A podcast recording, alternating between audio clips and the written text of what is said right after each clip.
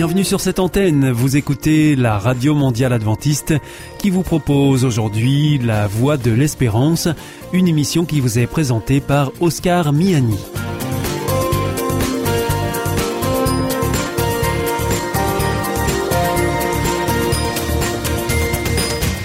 C'est avec grand plaisir que je vous retrouve sur notre antenne. Encore une fois, soyez les bienvenus à l'écoute de La Voix de l'Espérance, votre émission quotidienne de 30 minutes qui vous est présentée par Oscar Miani et préparée avec toute l'équipe. Merci de votre fidélité à ce rendez-vous. Vous êtes toujours plus nombreux à nous écouter sur cette antenne ou même bien en podcast ou encore avec votre téléphone. Alors aujourd'hui au programme votre rendez-vous santé, puis votre nouvelle rubrique scientifique et pour terminer, un moment de culture. Pour commencer donc, voici Destination Santé. Avec Destination Santé, Martine Jomain. Bonjour, vous êtes ravi. Le coiffeur a parfaitement réussi votre couleur. De retour à la maison, il va maintenant falloir entretenir ce joli résultat. Première étape, adopter de nouvelles habitudes de lavage pour répondre au mieux aux nouveaux besoins de vos cheveux. Les cheveux colorés n'aiment pas les shampoings. À chaque lavage, l'eau et les agents lavants dilatent et soulèvent leurs écailles qui laissent alors s'échapper un peu de pigment. Autre problème, les actifs nettoyants ont tendance à agresser la fibre capillaire déjà fragilisée par la coloration. Il est donc essentiel d'opter pour un shampoing destiné aux cheveux colorés ou, à défaut, un shampoing pour cheveux secs. Pour faire votre choix dans les rayons, privilégiez les produits qui affichent du panthénol, des protéines de soie, des extraits végétaux d'ortie ou de calendula parmi leurs ingrédients. À l'inverse, fuyez ceux contenant des sulfates. La façon dont vous allez faire votre shampoing a elle aussi son importance. Même si ce n'est pas très agréable, efforcez-vous d'utiliser l'eau la plus fraîche possible. La chaleur est un facteur d'agression supplémentaire. Au minimum, terminez le rinçage par un jet d'eau froide pour bien resserrer les écailles. Prenez également le temps d'appliquer un soin après shampoing. Enfin, préférez le séchage à l'air libre et surtout, espacez vos shampoings pour ne pas accentuer le dessèchement de votre fibre capillaire. Avec Destination Santé, Emmanuel Ducreuset. Bonjour. Pour ses 65 ans, Amplifon, entreprise italienne spécialisée dans l'appareillage auditif, vient de publier les résultats d'une étude sur les maux du bruit de plus en plus fréquents dans les grandes villes. Un travail qui vient confirmer le lien entre pollution sonore et effets néfastes sur la santé. En ville, le bruit est partout. Entre la circulation routière ou les travaux publics, près d'un Français sur trois est exposé à une pollution sonore excessive.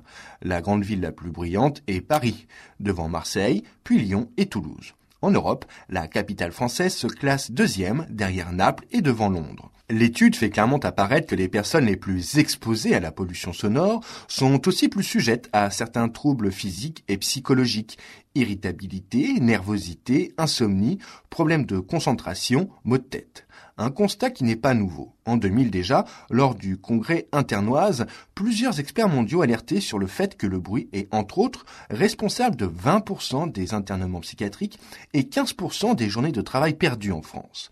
En ce qui concerne les conséquences sur l'audition, un niveau important de bruit augmente de 30% le risque de souffrir de troubles.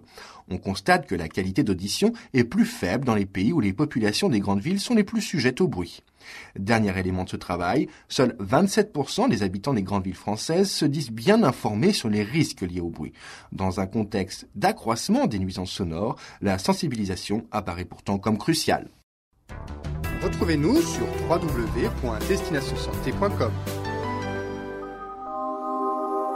Vous aussi, votre santé vous intéresse? Alors si vous souhaitez en savoir plus, demandez-nous l'ouvrage Santé et bien-être des éditions Vie et Santé. Nous aurons le grand plaisir de vous en adresser un exemplaire gratuitement sur simple demande de votre part à france.awr.org.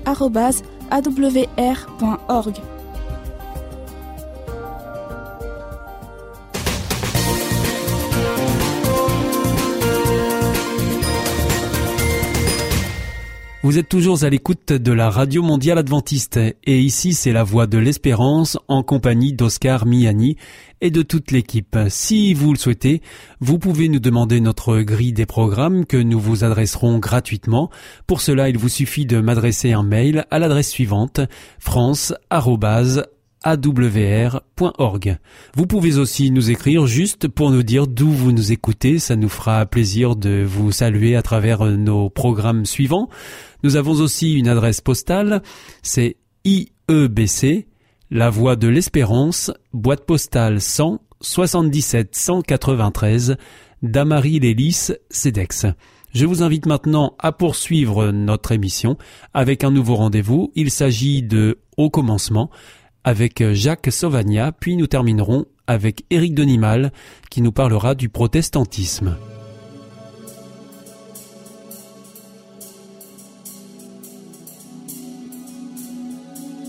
Au commencement, une émission scientifique sur les origines du monde avec Jacques Sauvagna, enseignant et chercheur. Merci Jacques Sauvagna de votre présence euh, à ce micro. Depuis plusieurs semaines, vous nous tenez en haleine euh, sur les questions liées aux origines de notre monde. C'est un sujet euh, très passionnant. Je rappelle que vous êtes scientifique, chercheur, professeur en sciences et foi. Lors de nos émissions précédentes, vous avez commencé à nous parler de la théorie de l'évolution et nous en étions précisément au point fort de, cette théorie. Donc. Oui, alors euh, la dernière fois, effectivement, j'avais terminé sur euh, euh, certains gènes qui ont été découverts et qui ont une importance grande sur l'idée d'évolution. En effet, s'ils subissent des mutations, ils vont avoir comme résultat une modification importante de l'individu. Ces gènes, on les appelle des gènes de régulation. Pourquoi est-ce euh, si important? C'est parce qu'il commande d'autres gènes. Donc si vous modifiez ce gène, ça va modifier le fonctionnement des autres gènes. Donc il va y avoir un impact beaucoup plus grand. Et c'est ainsi donc, par exemple, surtout si ça intervient euh, lors du développement embryologique, alors là, euh, le résultat qui va apparaître à la naissance de l'individu va être une modification importante de cet individu. Dans certains cas, donc, on s'est aperçu qu'il peut y avoir conservation de certains caractères juvéniles chez l'individu euh, lors de sa naissance. Il va les garder au fur et à mesure qu'il avance dans l'âge adulte. Euh, je ne parle pas forcément d'espèces humaines, mais c'est aussi le cas d'espèces humaines. Il peut y avoir euh, des parties qui grandissent plus que d'autres. Donc euh, il peut y avoir des modifications assez importantes. Et ces modifications pourraient survenir de manière naturelle? Ah oui, bien sûr, ce sont, des, mutations, donc les mutations arrivent par hasard. ce ne sont pas des manipulations. Euh, non, non, non, on peut le faire artificiellement, mais dans, dans, la nature, ça se produit. les mutations, on connaît à peu près la fréquence des mutations dans telle ou telle espèce. Alors la distribution stratigraphique des fossiles est aussi quelque chose d'extrêmement important pour la théorie de l'évolution. En effet, il faut savoir que dans la colonne géologique, les fossiles ne sont pas distribués comme ça n'importe comment. Il y a un ordre. Donc, vous avez en bas, tout à fait en bas de la colonne euh, géologique, près, près, du précambrien, vous avez des, des, espèces qui sont assez rudimentaires, bien que déjà complexes, mais aquatiques. Ensuite, vous montez un peu plus haut, vous commencez à voir des espèces aquatiques, mais un peu plus complexes. Ensuite, vous montez un peu plus haut, vous avez euh, les premiers poissons, donc les, premiers, les autres étaient tous des, invertébrés, là vous commencez à voir des vertébrés. Puis euh, vous montez encore plus haut, vous voyez les insectes euh, qui commencent à apparaître, des insectes, donc des animaux terrestres cette fois-ci. Et puis les premiers reptiles un peu plus haut, les premiers batraciens, donc les premiers reptiles et les premiers oiseaux. Alors sachez que par exemple, les dinosaures ne se retrouvent que à un certain niveau, c'est-à-dire Jurassique, début, fin du Trias, Jurassique Crétacé. Après, il n'y en a plus, c'est terminé. Les mammifères euh, apparaissent seulement au début du Trias. L'homme, lui, n'apparaît euh, dans la succession des fossiles qu'au quaternaire, c'est-à-dire vraiment tout à la fin. Donc il y a cet ordre-là. Et il est évident que, étant donné le temps qu'on met dans la répartition, eh bien, immédiatement, ça fait penser à une évolution. On part d'animaux aquatiques simples pour arriver de plus en plus à la conquête du milieu terrestre, pour arriver à des individus, des espèces de plus en plus perfectionnées, pour finalement arriver à l'espèce humaine. Ensuite, vous avez ce qu'on appelle les séries évolutives, vous avez donc des séries, euh, la fameuse série des équidés, donc les chevaux. On voit des chevaux qui grandissent de plus en plus, peuvent se déplacer de plus en plus, avec le sabot, euh, un doigt unique de plus en plus, alors qu'au départ ils avaient trois doigts. Et puis ensuite, vous avez une certaine hiérarchie de la vie, où au fur et à mesure que vous regardez les fossiles, vous voyez apparaître quelque chose de plus à chaque étape. Donc euh, tous, ces, tous ces éléments constituent évidemment des indices qui sont des arguments forts en faveur de l'évolution, et même l'évolution à grande échelle, telle que Darwin la, la voyait. Et évidemment, donc, euh, c'est des choses qu'il faut prendre en considération et qu'il faut examiner pour voir si réellement ces arguments tiennent réellement. Alors Jacques Sauvagna, on se reverra euh, lors d'une prochaine chronique pour continuer à parler de ce sujet, notamment sur la théorie de l'évolution. Qui dit point fort dit peut-être point faible aussi. Oui, bien sûr. C'est ce que nous verrons. Ce sera le sujet de notre prochaine chronique. Merci beaucoup. À bientôt. Au revoir. Au revoir.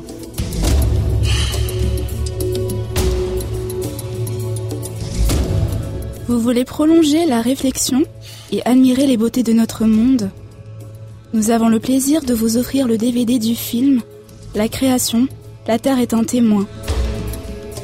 Pour le recevoir gratuitement, contactez-nous directement sur france.awr.org.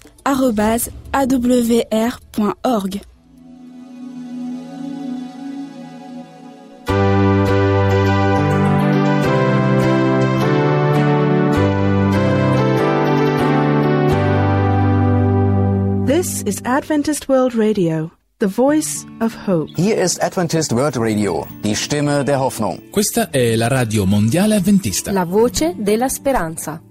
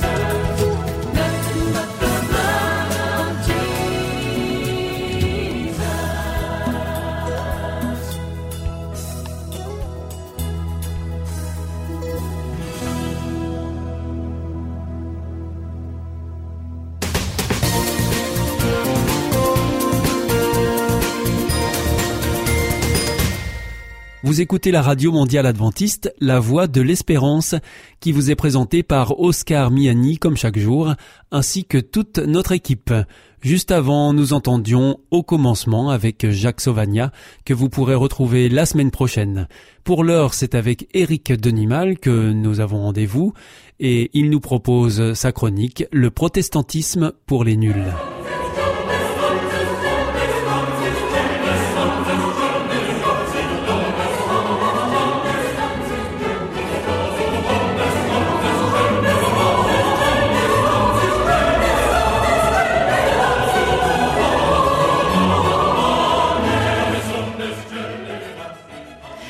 Protestantisme pour les nuls, eh bien, c'est l'histoire de la réforme et des églises protestantes, l'expression de la foi, les grandes familles de protestants, les confessions et les déclarations, tout ceci présenté par Éric Denimal au travers d'une série d'émissions.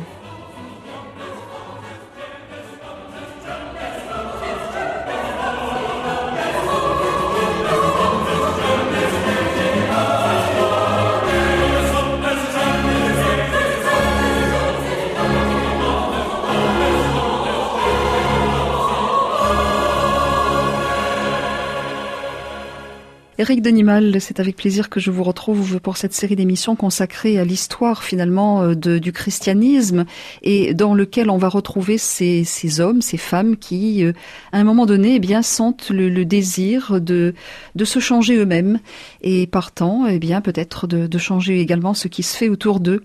Alors, nous avons parlé des, des réformateurs, euh, ceux qui ont été les précurseurs des protestants, puisque nous sommes toujours là dans la découverte de votre livre, Le protestantisme pour les nuls après avoir parlé de Pierre Valdo, 1100, puis ensuite de Wycliffe, 1300, eh bien, euh, les siècles passent euh, et nous trouvons parmi les figures importantes de, de des réformateurs l'Europe centrale avec Jean Hus. Qui est cet homme? Alors Jean Hus est un, un homme euh, qui est de Prague. On est en Europe centrale, on est en République tchèque. C'est un homme modeste, ce n'est pas un théologien comme l'était Wycliffe, c'est un homme modeste mais qui est très intelligent, très érudit, qui à force de travail devient même professeur, euh, professeur de philosophie à Prague.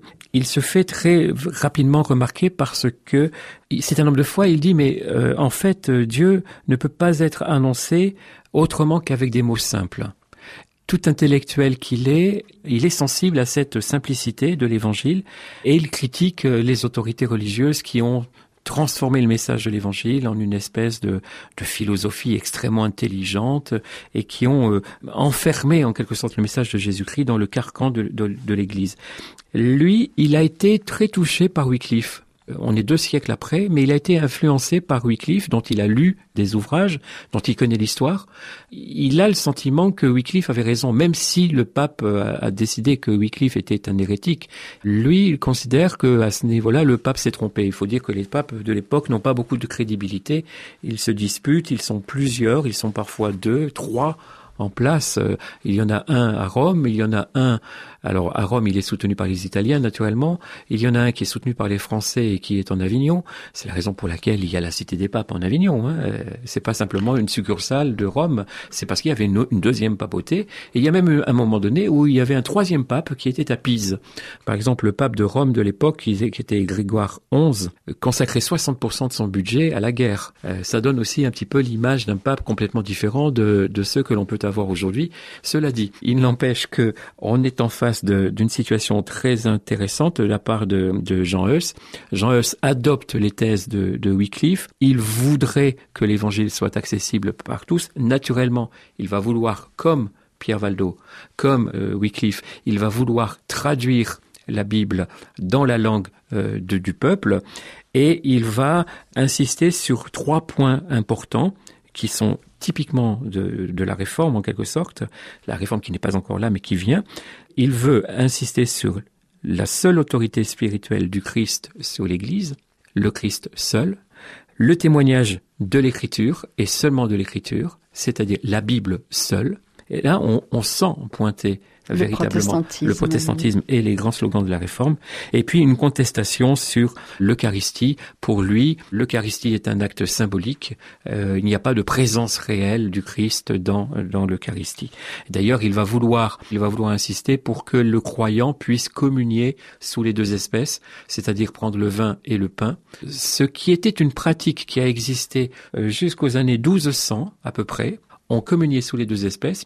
Jean Hus, lui, va dire non seulement il n'y a pas de présence réelle dans le pain et dans le vin, ce ne sont que des symboles, mais le peuple entier euh, boire euh, et, manger euh, le vin et le pain. Donc ça fait partie des grandes idées de Jean Hus. Très très vite, en fait, il va pas avoir le temps de, faire grand chose. Il va exposer ses idées. On va tout de suite essayer de le faire taire. Alors il va s'enfuir. Il va pas rester à Prague. Il va fuir. Il va vivre un peu comme un paria. Mais partout où il va passer, il va quand même diffuser le message auquel il croit. Et ce qui fait qu'il va devenir extrêmement populaire dans le peuple. Et le peuple va adhérer le peuple va, se tourner vers, ce message et finalement il va y avoir un grand mouvement qu'on va appeler le mouvement des Hussites, du nom de Jean Hus. Et ce mouvement, il va être à la fois un mouvement d'affranchissement à l'égard euh, de l'Église, mais aussi un affranchissement à l'égard du pouvoir politique qui a pris ses options naturellement pour euh, pour l'Église. Et ce qui est intéressant, c'est que l'on va retrouver ce mouvement-là jusqu'au XXe siècle, où le mouvement hussite va toujours être un mouvement qui prône une certaine indépendance à l'égard de l'Église et à l'égard de l'État. Aujourd'hui, comment s'appelle euh, cette église? Alors cette église, euh, il y a encore une église hussite et il y a aussi une église protestante. Il y a deux églises euh, aujourd'hui importantes, mais en même temps, même si ces églises sont importantes dans le sens où elles existent officiellement, en même temps, la République tchèque euh, est sans doute un des, une des républiques en Europe centrale où il y a le moins de chrétiens aujourd'hui.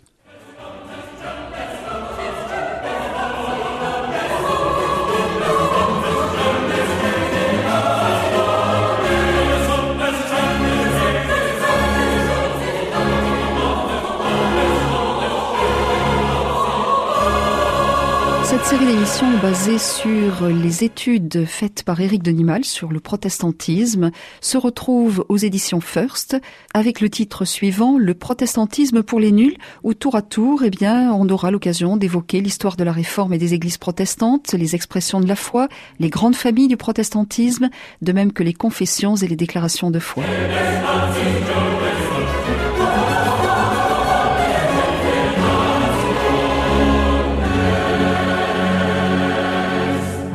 Vous sentez isolé, désorienté, perdu, en recherche? L'IEBC, l'Institut de la Bible par correspondance, vous accompagne et vous propose des cours gratuits à suivre chez vous et à votre rythme.